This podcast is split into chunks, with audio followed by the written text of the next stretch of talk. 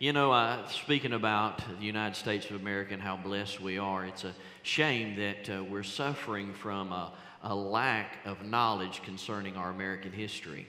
Some of these monuments that are being torn down or being uh, replaced is just because of stupidity and ignorance and a lack of education. It reminds me, if you would, of a story that I heard of a young boy in school, and his teacher asked him, said, Who signed the Declaration of Independence?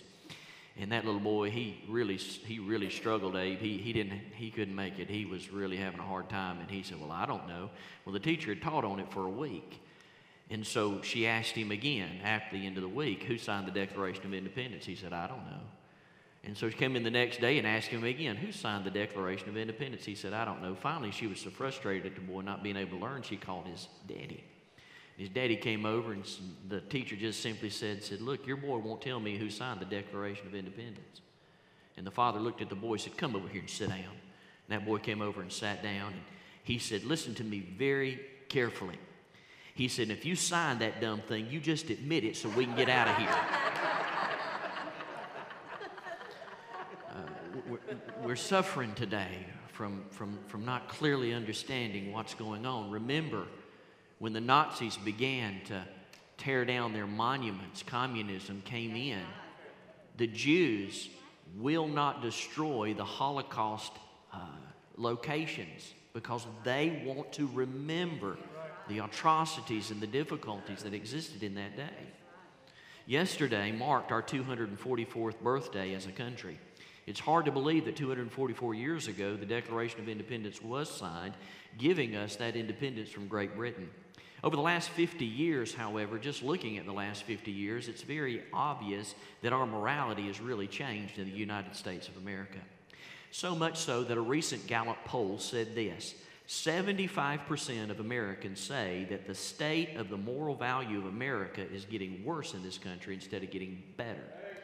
Did you hear the statistic? Gallup poll is reporting that 75% of Americans say that our moral values are declining and they are not getting any better. Well, it doesn't take a rocket scientist to look around and figure that out. Unfortunately, we are not agreeing upon what we need to do in order to get back to the Lord. As a matter of fact, we know that when a culture shifts, there's going to be some severe consequences in the nation. For us, we have seen marriage has been redefined. Uh, we have also seen that uh, gender has been, been reclassified.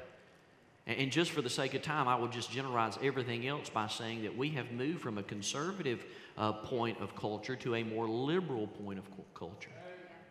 Uh, what I'm saying to you is this we have forsaken any type of religion at all in regards to the United States of America, much less our Judeo Christian principles, and we have moved over into the arena of hedonism. If it feels good, do it. And whatever truth is to you, uh, that may be different than the truth that is to me. And so when you get rid of truth, especially absolute truths, you find yourself in a great cultural shift. And through that cultural shift, we are saying that, listen, we are in danger of losing a society in regards to our own personal morality. Now, in my opinion, I believe this nation is suffering from the judgment of God. Uh, now, many conservative Americans believe that if America becomes moral again, that God will bless us. They hold to a belief system that if we become more moral and if we become more religious, that God will double his blessings upon our country. And so you'll hear some of these individuals and they'll say things like this We need to put God back in public discourse, uh, we need to put prayer back in schools. Uh, we need to put the Ten Commandments back in public places. We need to stop abortion. We need to stop homosexuality. We need to stop pornography. Now, listen to me very carefully. I am for all of that. But just turning back to a moral people will not stay the judgment of God. We must remember God. Listen to this very carefully. Don't, don't cut me off after this. Listen to the whole statement we must remember that God has not called us to morality, but to holiness. 1 Peter chapter 1 verse 16. Peter's telling those individuals as we saw last week. He says, "Be ye holy, for I am holy. Speaking of Jesus, Jesus saying, Be holy, for I am holy. Because He's holy, we're holy. You see, morality is the natural byproduct of holiness. And if we just clean up on the outside, we're still degraded on the inside. We need to get clean on the inside, and that what's on the inside pour out to the outside. And so, what we're saying here is just simply this How should we live as born again children of God as the culture changes around us in the arena of morality? Well, the answer is found in Galatians chapter 5, verses 7 through 27. The church there at Galatia was suffering from a very, very big cultural change. It, the church actually had started and they were doing things right. I mean, they were living by faith, they were loving others, they were loving God, they were serving the world. But something happened. The culture changed around them, and when the culture changes around them, it, it, around them, when it changed around them, it began to push against the church. And as it pushed against the church, the church had a decision to make. Would the church stand on the principles that were given to them by Jesus Christ, or would the church adopt the culture and function that way? Paul got word of what happened. Paul heard them, and he, he got word that they were adopting the culture of the world, and he had to write them a letter. That's where we find ourselves in Galatians chapter 5. Let me show you verses 7 and following, and let's look at this in a little bit more detail. Notice what the scripture says. Paul said in verse number 7, he said, Ye did run well. Meaning that there was a time in your life where you were doing the right things. You were, you were running the right race at the right speed. If you clearly understood this is a marathon, this is not a sprint. You were doing so good. Now look at verse 7. Who did hinder you that you should not obey the truth? This persuasion cometh not from him that called you. A little leaven leaveneth the whole lump. I have confidence in you, though, through the Lord, that you will be no otherwise minded, but he that trouble you shall bear his judgment, whoever he be. And I, brethren, if I yet preach circumcision, why do I yet suffer persecution? Then the offense of the cross ceased. I would that they would be cut off which trouble you. For brethren, ye have been called into liberty. Only use not that liberty in occasion the, for the flesh, but by love serve one another. For all the law is fulfilled in one word, even this Thou shalt love thy neighbor as thyself. But if ye bite and devour one another, take heed that ye be not consumed one of another. This I say then walk in the Spirit and ye shall not fulfill the lust of the flesh, for the flesh lusteth against the spirit, and the spirit against the flesh, and these are contrary to one another, so that you cannot do the things that you would. But if you be led by the Spirit, you're not under the law. Now, the works of the flesh are manifested, which are these adultery, fornication, uncleanliness, lasciviousness, idolatry, witchcraft, hatred, variance, immolations, wrath, strife, seditions, heresies, envying, murder, drunkenness, reveling, um, and, and such like. Of the which I tell you before, as I have also told you in the past, in times past, that they which do such things shall not inherit the kingdom of God. But the fruit of the Spirit is love, joy, peace, long suffering, gentleness, goodness, faith, meekness, temperance. Against such there is no law. And they that are Christ have crucified the flesh with the affections and lust. If we live in the Spirit, let us also walk in the Spirit. Let us not be desirous of vainglory, provoking one another, envying one another, period. May the Lord add a blessing to the reading of His Word. The answer to this question of Christian morality or how should a Christian respond to a changing culture is found right here in Galatians chapter 5, verses 7 through 20, 20 uh, 26. For a believer, to walk in Christian morality, he must walk in holiness. And in order to walk in holiness, then we must know that we are walking after the Holy Spirit. And Paul gives us three insights into that very thing this morning in our text. I want you to notice with me Christian morality, walking in the power of the Holy Spirit. If we're going to do this, there are three things that we've got to understand from this text. Number one, the first one is we must understand the believer's freedom. We must understand the believer's freedom. In verses 7 through 16, Paul, in writing to the church at Galatia, says, Look, your, your culture is changing around you. There are opportunities for you to forsake the, the teachings of Jesus Christ and to go with the culture. And anytime you go with the culture, there's going to be consequences. And what he points out in particular in this text is he says there's two things that I want to call your attention to. Number one, the first thing I want to call your attention to is the problem. Look at what he says again in verses 7. In verse 7 through 12, he describes what the problem really is. He says, You did run well. Who did hinder you that you should, that you should not obey the truth? He said, Somebody has come into the church and has brought the culture with them and says, We need to change this. And when you change that, you totally blew your purpose statement out of the water. You're no longer loving God, you're no longer loving others, and you're no longer serving the world. You are selfish in serving yourself, and you become selfish in what it is you want to do. What are you talking about, Pastor? I'm talking about the problem was a single distraction. That single distraction was somebody came into the church and started teaching the church that they had to be circumcised in order to be saved. Now, I'm going to be honest with you, David. I don't know why in the world the women just didn't go absolutely crazy over this because they're suffering from a real problem. They're not going to be able to participate in this activity. But somebody has brought it up. And, and, and look, and here's what's amazing to me the church adopted this religious practice.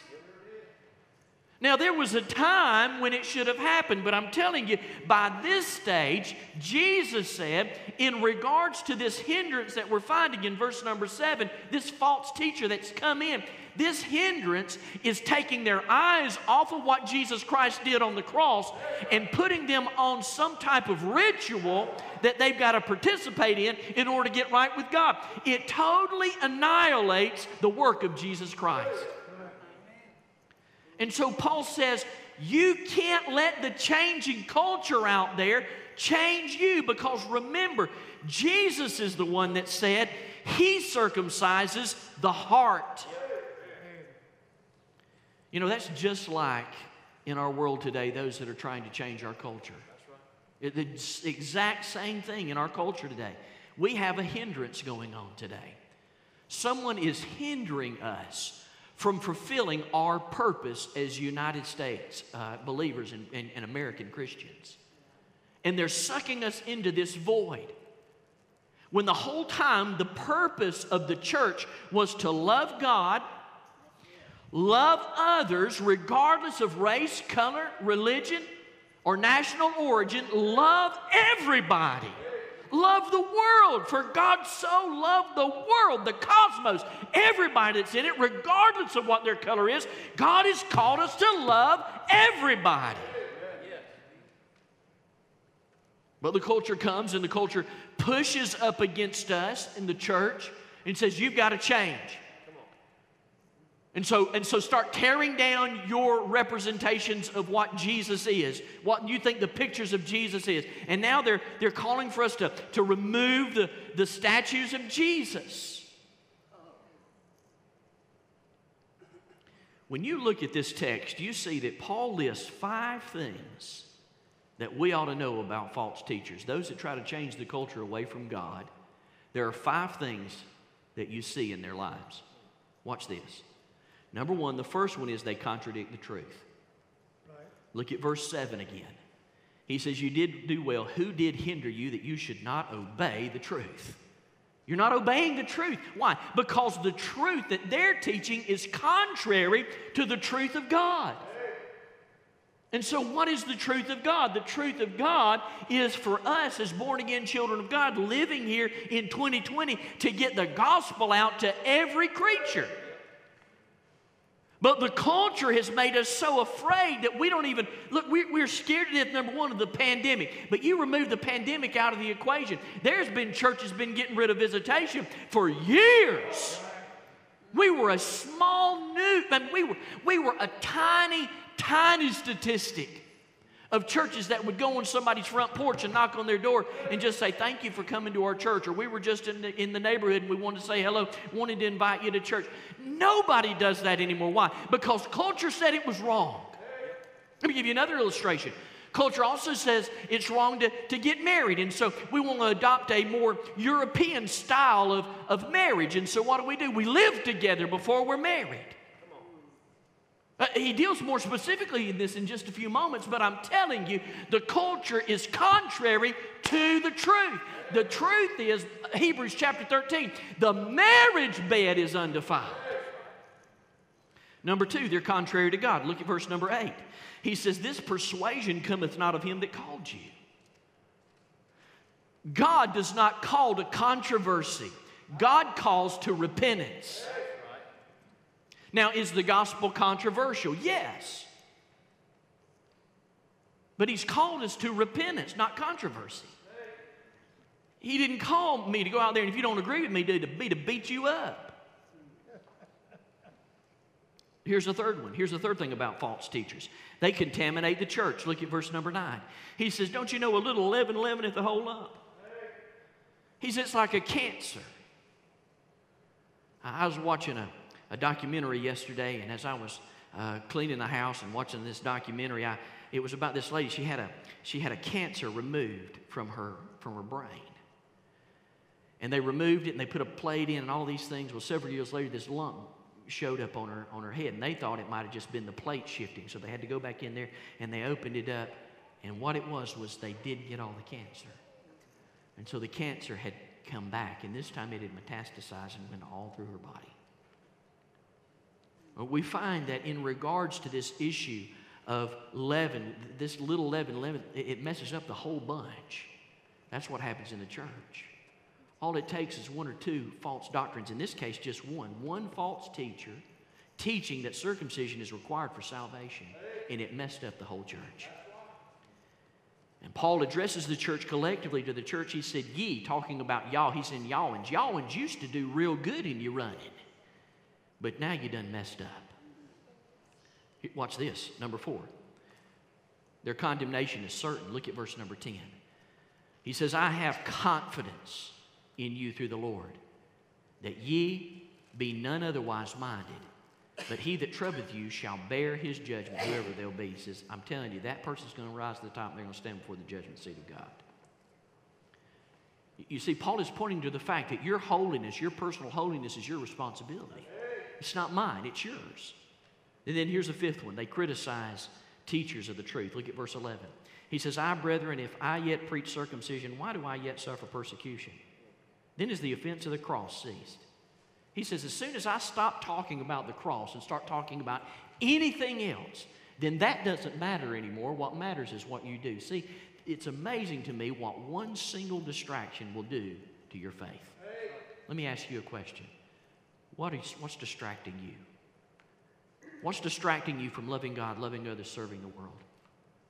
Not only do you see this single distraction, you also see this collective disobedience.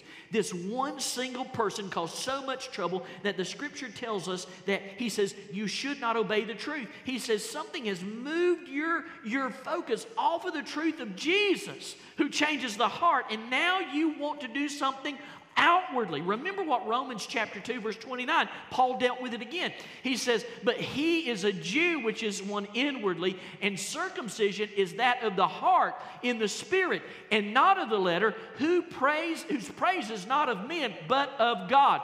If God's the one that circumcises the heart, then we praise God. If it's a ritual, some type of ritualistic experiment, then you got to praise the person that just performed the ritual. And he says, now the church is suffering from this collective disobedience. This is the problem. But not only do I want you to see the problem, I want you to see the practice. In verse 13 through 16, Paul shifts his attention to what they're supposed to be practicing. He says, Stop doing this and start doing that. What is it he's telling us to do as Christians? Here's where we get some great application, church. Watch this.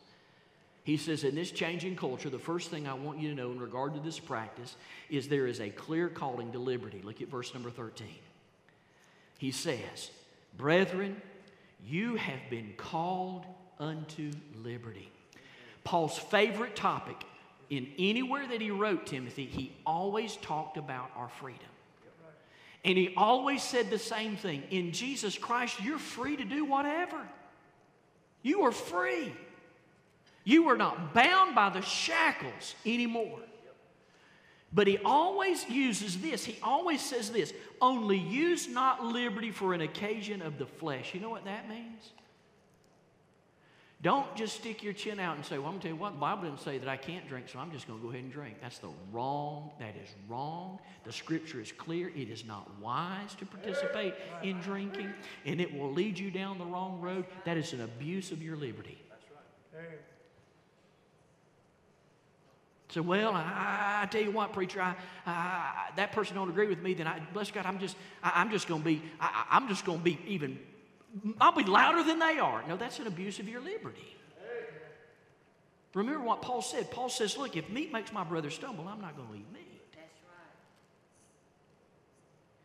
That's right. Here, here was his bottom line in regards to, to Christian liberty. I'm going to practice my Christian liberty, and I'm going to practice it to the fullest as long as it is advancing the gospel. But as soon as it stops advancing the gospel, I'm pulling back and I'm not going to abuse my Christian liberty. So, is it wrong to have church online? No, it's just great, man. Praise God. I'm glad everybody's watching. You can watch church anywhere. But don't you ever forget, the Bible said, Forsake not the assembling of yourselves together as some such do. Who does that? Listen. That means you need to come to church sometime. You need to be in the house of God. That's a great time to preach this on 4th of July, you know, when we had to cancel service because everybody's on vacation. Hey, I love you guys. Thank you. You're stopping and watching. You're com- I know you're, listen, I know you're coming back. So I got a text this morning for a sweet family. They're listening as they're driving home. And uh, they said, We're coming home today. We're, we're participating in church. Uh, we will be there next week. See, that's the way to do it. It's okay to get away.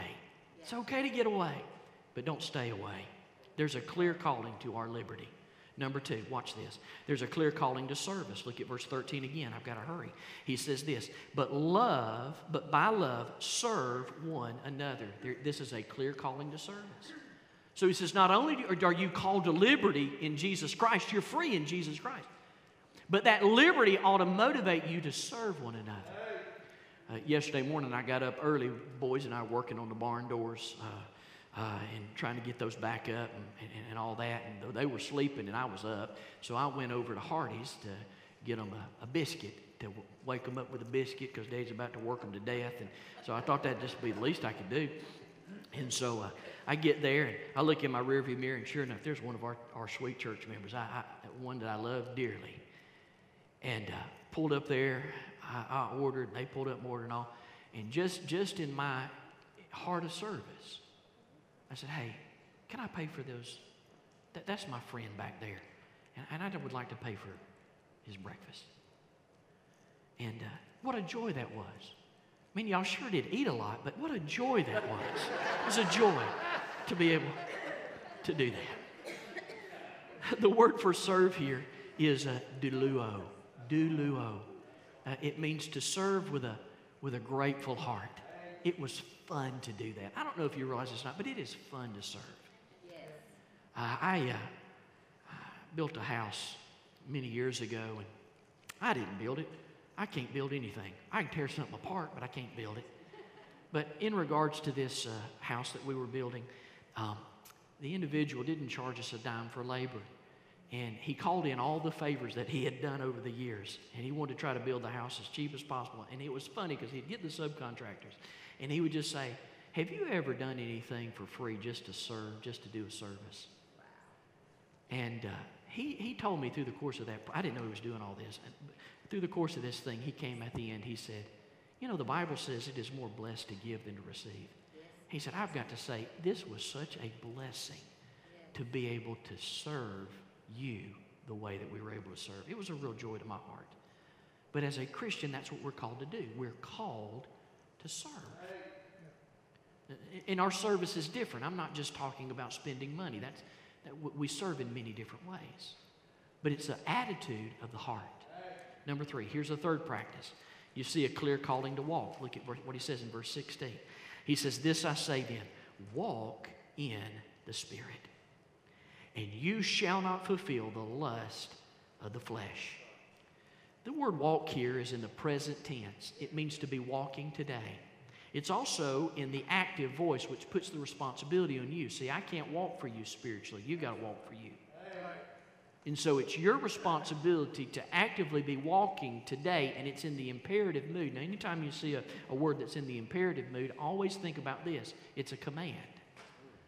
So, what he's saying here in a very commanding type voice is he says, You have got to walk in the Spirit. He, he's giving them the antidote to a changing culture. He says, If you want to walk after the Lord and not change with the culture, then you've got to walk in the Spirit today, presently, right this very moment. That's your responsibility. And if you don't practice that responsibility, then you will watch this naturally drift toward the legalism that existed in that day. If you don't walk in the Spirit yourself, personally, you will naturally drift towards the culture. And then here's what's going to happen. Here's what happens. You get mad at the preacher and say, That preacher is so narrow minded, he don't understand. That church is so conservative, they do not understand. No, it's not that we do not understand. It's that as a born again child of God, we are called to walk in the Spirit. You see, the cure, the cure for morality is not getting better on the outside. The cure for morality is getting right on the inside. And at the very moment we become holy, we will naturally be a moral people. And so he, he, Paul says, You've got to understand your freedom. You can go either way. God did not make you a robot. He gives you that opportunity to either walk after the Spirit or, bless God, you walk after the flesh and you can be born again. Did you see? Do you notice he's writing to church? He's writing to believers. He says, You believers who have Jesus in your heart, who, are, who have received Christ as Savior, you have turned and you're walking after the world today. So that brings us to the second point, verses 17 through 21. Y'all got to listen a whole lot faster. It is 1025, and I'm supposed to be done in five minutes. I just got done with the introduction. I'm just kidding. This is point number two. Let, let me show you this. Point number two. The, the second thing I want you to see is if you're going to if you're going to respond to the changing culture properly, you've got to understand the believer's feud. You got to understand the believer's feud. So, number one, understand believer's freedom. We've got liberty. That liberty is calling us to serve. And the only way we're going to do that right is to be walking in the Spirit. You got that? Say amen right there. Number two, the second thing is understand that a believer's feud. There is a feud going on. I, I love Andy Griffith. I, I really do. I, I, enjoy that. I like watching the show. Um, I'm right now, I, am in season six, you know, where Warren shows up. I, I, I, much prefer Barney over Warren, but that's just a personal preference. But, anyways, I digress. The point I want to make here is there's an episode of Andy Griffith where there is a feud going on between the Carters and the Wakefields. They have been feuding, Scott, for 87 years. And it finally comes to head when, when one of the Wakefields wants to marry one of the Carters, and it flares up again. Well, to make a long story short, what the bottom line is, it boils down to this. They can't even remember what they're feuding about. They, they listen, they don't know why they want to kill each other. It's just something every day they'd just get out there on the porch and they'd shoot up in the sky acting like they were shooting at one another. Just a lot of ruckus, but really no war. That is not the case when it comes to what's going on inside of you. You've got to understand that this feud that's going on inside of you is not like the, like the Carters and Wakefields. It's not like the Hatfields and McCoys up there in Gatlinburg. You, you've got to understand that your flesh doesn't want your spirit to be in control. And your spirit doesn't want your flesh to be in control. And the question you've got to ask is who's in control? And, and, and, here's the thing we might not even know who's in control. We say, well, how do I know that I'm in control? Paul comes alongside in verse 17 through 21, and he says, listen, there are some specific sins that are in three separate categories that will show whether or not you're walking in the flesh or you're walking in the spirit. He says, but you got to clearly understand there's a feud going on there in your life. Look at what he says in verse 17. He says, For the flesh lusteth against the spirit, and the spirit against the flesh, and these are contrary to one to the other, so that you cannot do the things that you would. Now I want you to watch this.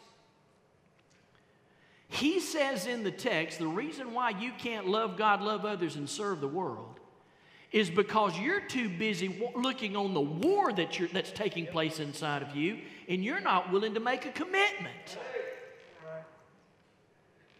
Remember, that, that's one of the challenges to the churches in the book of Revelation. God says, Man, I wish you were, man, I wish you would make your mind up. Are you going to be hot or cold? Because this lukewarm mess ain't doing anything but upsetting my stomach. It makes me want to throw up. And so there's a war going on inside of you.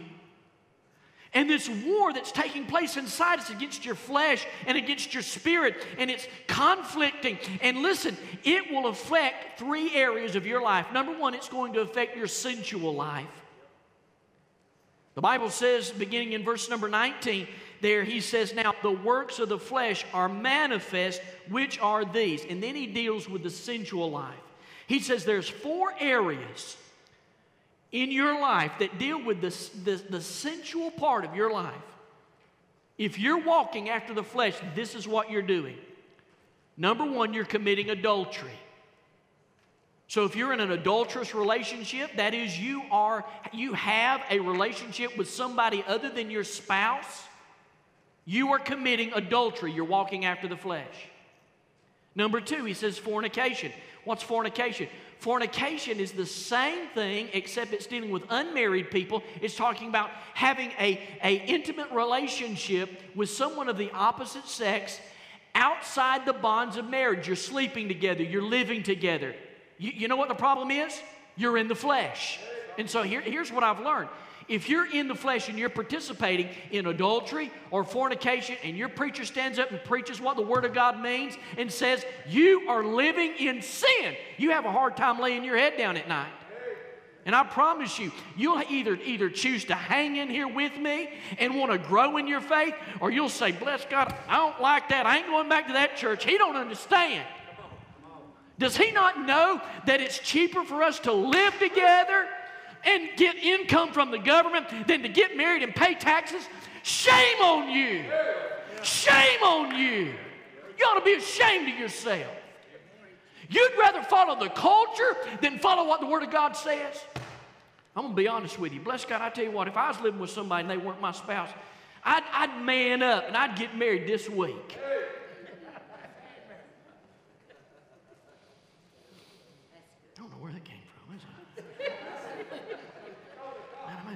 I I ain't gonna look. I ain't gonna make it through it. I'm not gonna make it through it. Look at this. Here's another one. Uncleanliness. You know what uncleanness is? A filthy mind.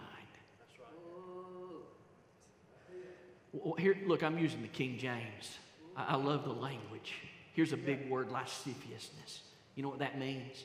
It means to sin to the point where there's no shame. You, you talk about our culture today. We sin today with no shame. You go to Central Park, people walk around Central Park naked. No shame, just happy about it. It's called lasciviousness. That deals with the sensual life. No, number two, he deals with the spiritual life in verse 20. You see what he says there? Idolatry. That deals with your spiritual life. What is idolatry? It's you, anything you put ahead of God. And then he uses this is the next one, witchcraft witchcraft. Uh, this is a word where we get our term pharmacy from. It's the Greek word uh, pharmakeia. We get our English word pharmacy. It's the use of illicit drugs. I mean, we, we think that drug abuse and uh, the problem we have with drugs in our culture today is, is something new. No, they, they had a problem with it in Bible days. They were abusing drugs in Bible days. And then he gets the third one. I, am hurrying. Number three, it's your social life. Here's some social life. You, you want to know if you're walking after the flesh? Then are you participating in hatred? There's 11 of them here. Hatred, variance, that's strife. You like to fight. You know, it's funny. I, I, uh, it's a Big D. He, did he get out of here? He's still in here. Big D. Is there a time in your life you like to fight? Yes, sir. I had a fellow in my previous church. We called him, we called him Mr. He was, he was Mr. Carrollton. He loved to fight. But you know what happened to him, Big D? Just like same thing that happened to you. This is what's amazing to me from the position of a pastor. When I look amongst my congregation and I can see the ones that God's really changed. It used to be strivers, used to like to fight, and God even changed that. Now I can't stop Big D from hugging me. He don't want to punch anymore, he wants to hug. Uh, emulations, what is that? That's jealousies and rivalries. Wrath, that's outburst of anger. Strife, that's seeking your own self. And then sedition, that's division. Heresies, that's, that's cliques in the negative sense. Uh, envying, that's carrying out a grudge. You've got a grudge on your shoulder and you carry it out, that's called envying. We all know what murder is that's killing, murders. Now, that's vastly different from defending the nation. Vastly different. I watched Hacksaw Ridge and uh, I saw that guy who was a conscientious objector. And I know that exists in our day to day, but that's not what that word means. It's not saying you ought to be a conscientious objector. He's saying in response to this murder, like Cain killed Abel over nothing. So you ought not to do that's murder. And he talks about drunkenness. We all know what that is. And then reviling, revilings this is a, this is a very fascinating term here. Uh, this, this term actually was pointing to a specific group of people. And this specific group of people were known to stay up real late at night and they'd get drunk and then they'd do stupid stuff. And they'd go out and they would sing to this false God and uh, it, it, would just, and they just cause trouble. They, it, it's a close association to rioting, but it deals in the arena of being drunk.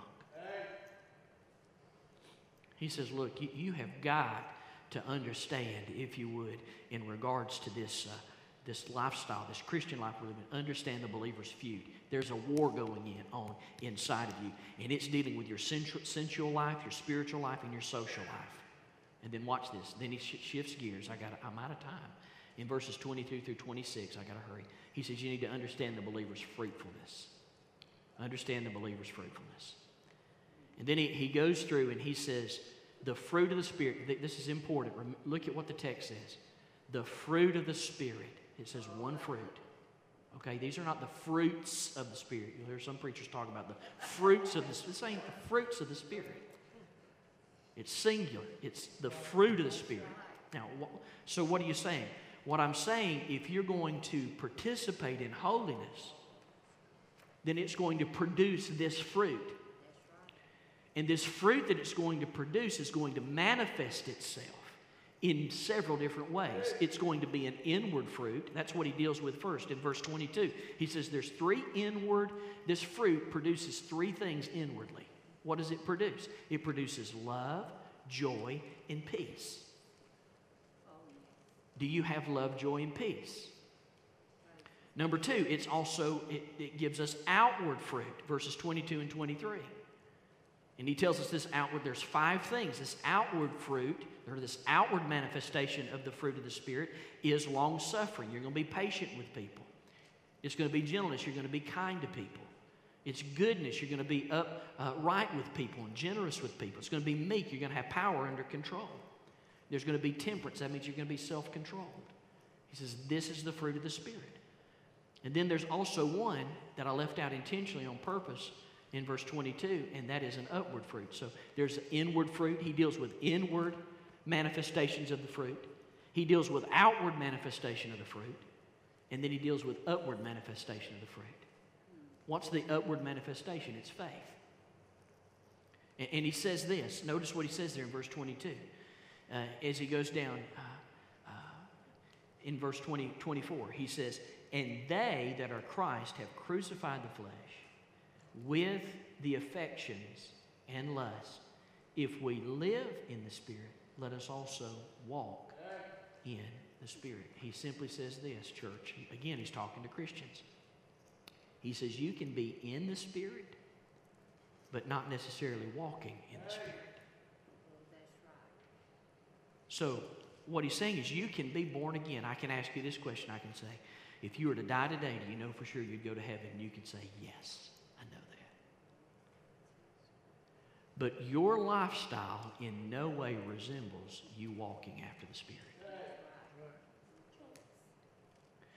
You may go to church, but you don't have your devotion. You may be in Sunday school, but you don't participate in prayer time, your own personal prayer time. You give, but you're not growing. And I'll be honest with you, a message like this in dealing with Christian morality, will make you mad. Because on the outside, you're participating in religious things, but on the inside, you're dead, dried up. And the flesh, the fleshly person inside of you that you've been feeding is in control. And when the flesh is in control, did you see what it is here? Uh, up in the text again. When the flesh is in control, your social life, that is what I see and what people see of you, is not, it's not matching up who you say you are. I'm going to close with this illustration because it happened this week, and I was wondering why in the world the Lord allowed this to happen to me. Because I'm going to be honest, it just flat made me mad. So this week I, I uh, had an appointment here at the church, meet with someone. I had a busy morning, busy morning. I'd worked on sermon prep and all this, and I was trying to get to the church. I missed lunch. I usually like to eat lunch at 11.30. I missed it. I didn't get lunch till 1 o'clock, and I'm on my way to the church, so I said, I'm just going to stop for lunch. And so I pulled through the gospel chicken place, Chick-fil-A. they got three lanes now. Bless God, three lanes. I, I, I, I, was as confused as a termite in a yo-yo. I didn't know what lane to get, David. I said, I want to go in the fastest lane. Well, there wasn't a lot of people in lane three, so I just pulled over in there in lane three. I got, got up there to lane three, and I'm hungry. Remember, I like to eat lunch about 11:30, and I, I don't know why this is. The older you get, the more the more you, you get set in your ways. Uh, thank you, sister. I appreciate that. so the gentleman that's about to, there's two cars in front of me. The guy, you know, he's got an iPad, and, and I'm already my blood sugar's off, okay? he puts his iPad down and he starts fixing the cones. And he walks by the second car and he walks by my car and he just keeps on walking. And, and, and we just sitting there ready to order and he just, he gone. Eventually he comes back and he takes the order. Well, I'm already, I'm like, why'd you do that? I mean, the cones were fine. Everybody's in their lane. I pulled up there and he said, Can I have, take your order? Uh, or or he, he didn't say, How, how may I serve you? He said, What do you have? I said, I know what I want. I want a uh, chicken sandwich, spicy chicken deluxe. That's what I want, a spicy chicken deluxe with an unsweet tea. Now, it's not that I like unsweet tea, but Sue, I'm, I'm really trying to do right, okay? I'm trying to control my sugar intake, okay? That's why. Well, uh, I had my app and I was going to pay on my app. And so my app, and we're right there in the sun, we're not under the tent. Well, he says, You need to turn your brightness up. I said, Well, I believe it's up all the way, but I do it. And, and sure enough, it's up all the way. And I turn it right there. And he says, I don't believe your brightness is up.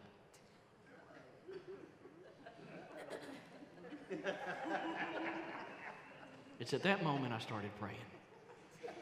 Because the man just called me a liar. You ever been so mad inside you could feel it? You know, there really is this thing where you can't, you get so mad you, can't see straight. I was experiencing that, David. I was already hungry. My blood sugar's already off. Now I got a choice to make.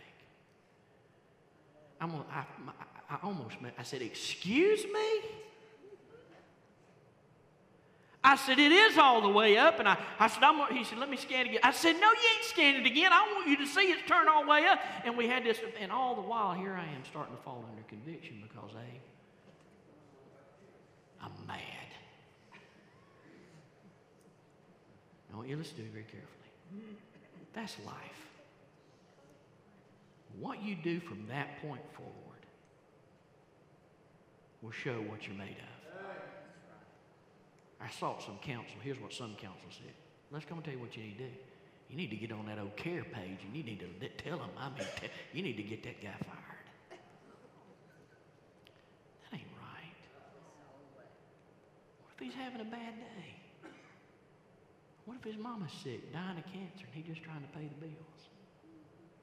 What he needs is somebody to be a witness to. That's what our country needs. Our country needs to see what a true, true born again child of God looks like. So I'm asking you, brothers and sisters, it's not enough for us to be in the Spirit. We got that when we got saved. We've got to be walking in the Spirit. And as we walk in the Spirit, it will change our morality because God never called us to morality. He called us to holiness. Heavenly Father, help us to live as holy people. Lord, there might be someone here today that doesn't know the free pardon of sin. Maybe, Lord Jesus, somebody's here that's not even in the Spirit. And Lord, there may be somebody here, maybe that's in the Spirit, but that's not walking after the Spirit. Maybe they're suffering from the same challenge that the Galatians suffered from. Lord, in the name of Jesus, I pray you'd clearly speak truth into our hearts and change us from the inside. Help us to walk after the Spirit. And if there be someone here today that's not saved, I pray today to be the day they receive you as their Savior. Thank you for loving us. Thank you for sending Jesus. Thank you for the cross. And Lord, may we clearly understand. We didn't even get to this part, but may we clearly understand that the whole reason why Paul was in prison is he was preaching against religion, he was preaching a relationship. And when we magnify the cross, we put the emphasis on the main thing Jesus. So help us to keep the main thing the main thing. In your name I pray. Amen. Can we stand this morning as we stand? I'm out of way out of time uh, today. But I hope you have a great 4th of July. Remember, the church office is going to be closed tomorrow. And if you're here today and you need to make a spiritual decision, please don't put it off. Don't put it off. If you're here today and maybe you'd just like to come pray, we're going to sing one verse and give you an opportunity to come to the altar. But what goes on in here is most important. If you're here today and you need to trust Jesus Christ as your personal Savior, stop putting that off. Why not right now today say something like this to the Lord? Say, Lord Jesus, I know that I'm a sinner. I believe you died on the cross for my sins. And today I ask you to save me. Did you say something like that to him? Now listen to me online. If you need to get saved, you need to cry out to God. Only He can save you. It's not my words, it's your heart's condition. By faith, you need to trust Christ. If you did that, I want to hear from you. Let me know that you trusted Jesus. Shoot me an, an email. Get on the website. Let, call the church. Let us know. I got a gift I'd like to give you. Father, have your way in this invitation, I pray. In Jesus' name, amen. If you need to come, the altars are open. Here we go. One verse. I have decided to follow Jesus. I have decided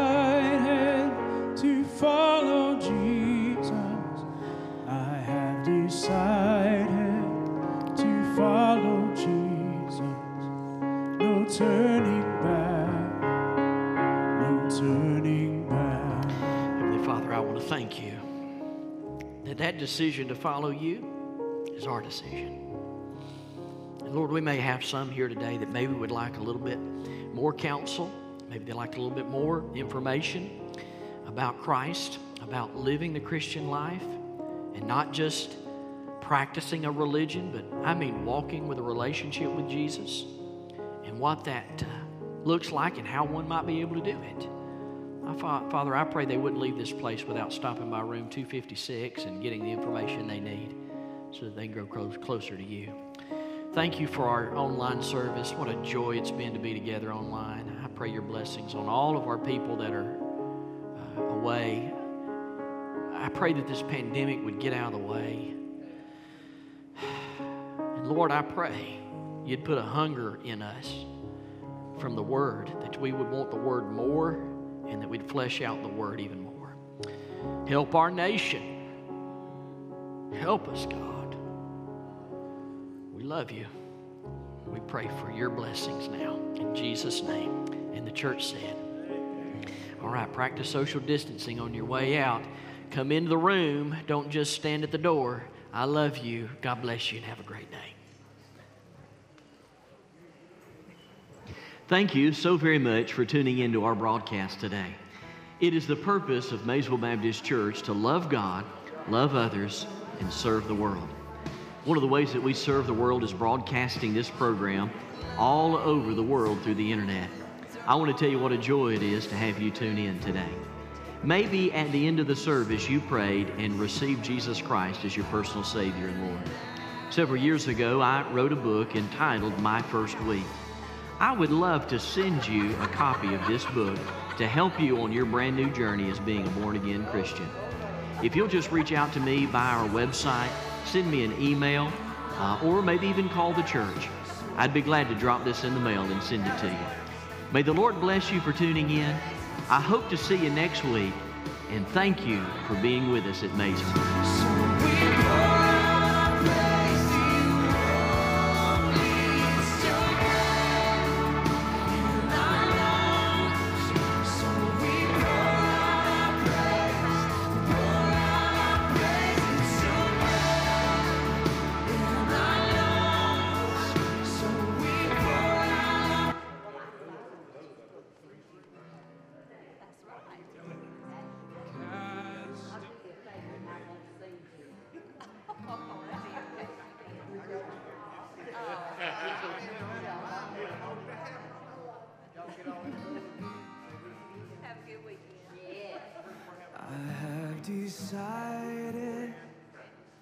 Follow Jesus. I have decided to follow Jesus. I have decided to follow Jesus. No turning